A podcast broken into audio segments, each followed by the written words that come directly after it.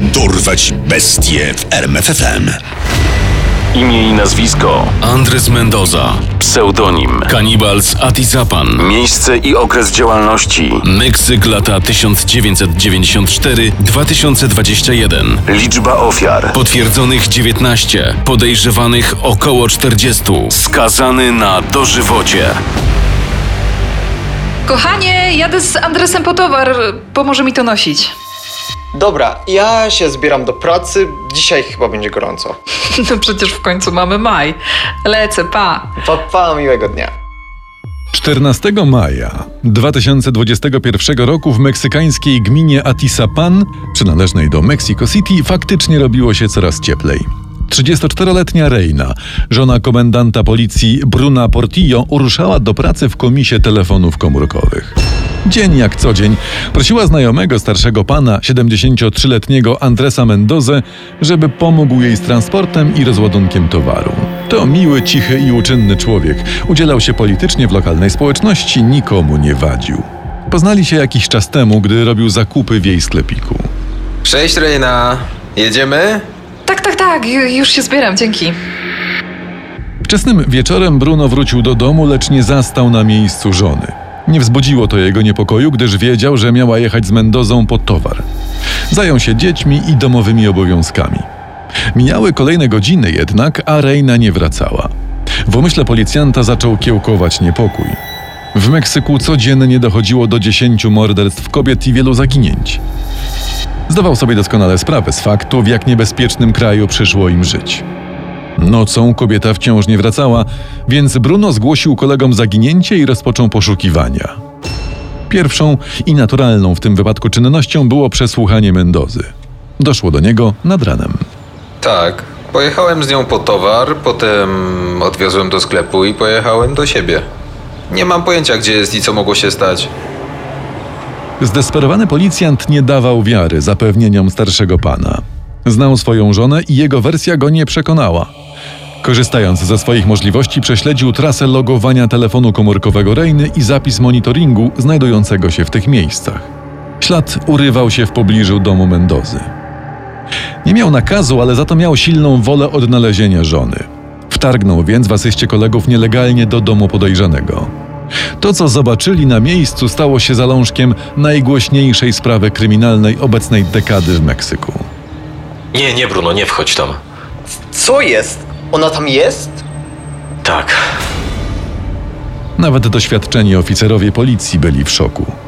Nawykli do widoku krwi, ciał i powszechnej brutalności, nie spodziewali się zastać w domu staruszka czegoś takiego. Na stole w kuchni leżało poćwiartowane, ociekające krwią ciało Rejny. Obok na talerzu kawałki mięsa, przyrządzone z warzywami i tortillą. Już na pierwszy rzut oka było jasne, że mają do czynienia z czymś więcej niż tylko pospolitym morderstwem. Na miejsce wezwano śledczych, techników i ekspertów z prokuratury. Szczegółowe przeszukanie domu odkrywało kolejne makabryczne szczegóły działalności Andresa Mendozy. Co my tu mamy? Lodówka, w środku kolejne fragmenty ciał. Ale nie ma. Nie, nie, ewidentnie ofiar tego rzeźnika było więcej. Kim był Andres Mendoza? Ten 73-letni wówczas mężczyzna, urodzony w 1947 roku, pochodził ze stanu Oaxipan. Przybył do Mexico City w latach 80. Zdobył fach rzeźnika i przez wiele lat pracował w zawodzie. Z wiekiem jego zainteresowania skierowały się w stronę polityki. Działał w lokalnej radzie samorządowej na rzecz poprawy relacji sąsiedzkich i wsparcia potrzebujących. Budził ogólny szacunek i sympatię. Ludzie traktowali go jako uczynnego, uśmiechniętego starego kawalera. Aż do dnia, gdy odkryto poćwiartowaną żonę komendanta policji. Media szybko podchwyciły temat i ochrzciły go kanibalem z Atisapan. Ile jest ofiar kanibala mordercy? Dlaczego policja nic nie robiła przez te lata? Jak rzeźnik mógł tak skutecznie ukrywać się przed oczami sąsiadów? Na ich pytania powoli odnajdowano odpowiedzi. Drobiazgowe przeszukanie domu Mendozy przyniosło kolejne zaskakujące odkrycia. Ludzkie mięso poporcjowane i spakowane w folie zamknięte w lodówce. Garnek na kuchni, w którym gotowały się porcje, które zamierzał zjeść. Narzędzia kuchenne ubrudzone ludzką krwią, książki dotyczące anatomii, fragmenty skóry suszące się nad kuchnią, w tym twarz jednej z ofiar. Makabrycznych szczegółów wciąż przybywało. Śledczy trafili na zeszyt, w którym Mendoza notował ilość i szczegóły mordów. Odnaleziono także kasety wideo, na których było widać rzeźnika podczas dokonywania zabójstw. Kręcił sobie pamiątki zwyrodnialec. No i jednocześnie ukręcił sobie nimi sznur.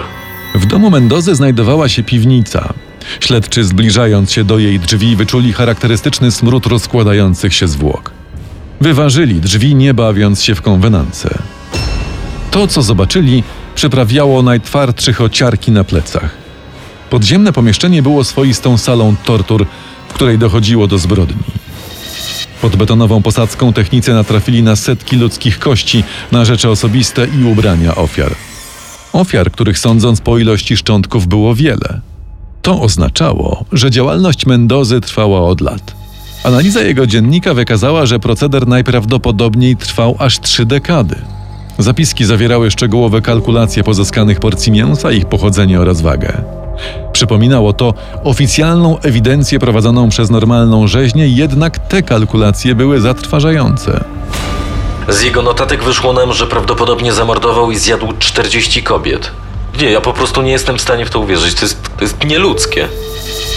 Śledczy przystąpili do przesłuchań Mendozy. Co ciekawe, Andres nie stawiał żadnego oporu i od razu przyznał się do zabójstwa Rejny i innych kobiet. Opowiadał ze szczegółami, jak ćwiartował ciała, przyrządzał i jadł, a nawet częstował nimi sąsiadów podczas spotkań towarzyskich, opowiadając im, że to dziczyzna. Nadwyżki wywoził do Oaxaca i sprzedawał. Jaki był mechanizm polowań bestii? Dość zwyczajny. Swoje ofiary najczęściej poznawał w nocnych klubach i barach. Nawiązywał znajomość, częstował alkoholem, upojone wabił do siebie. Zwykle zaczynał od seksu z poznaną kobietą, dopiero później mordował korzystając z noża. Fragmenty ciał przeznaczone do spożycia lub na sprzedaż konserwował w solance albo mroził. Ile ich pan łącznie zabił? Eee, nie wiem. Stary jestem, nie pamiętam już. Sami sprawdźcie.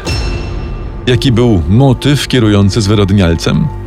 Pojawiły się pogłoski, że zainspirował go film Milczenie owiec i postać Hannibala Lectera, lecz medialne doniesienia obaliła psycholog pracująca z Mendozą w więzieniu. Zaprzeczał, jakoby go oglądał, twierdził, że widział tylko meksykańskie filmy. Prawdziwej natury jego żądzy i zbrodni jak dotąd nie udało się określić. Sąsiedzi, których przesłuchiwano, spekulowali, że Mendoza, nie będąc przystojnym mężczyzną, nie mógł znieść odrzucenia ze strony kobiet i mścił się na nich na swój makabryczny sposób.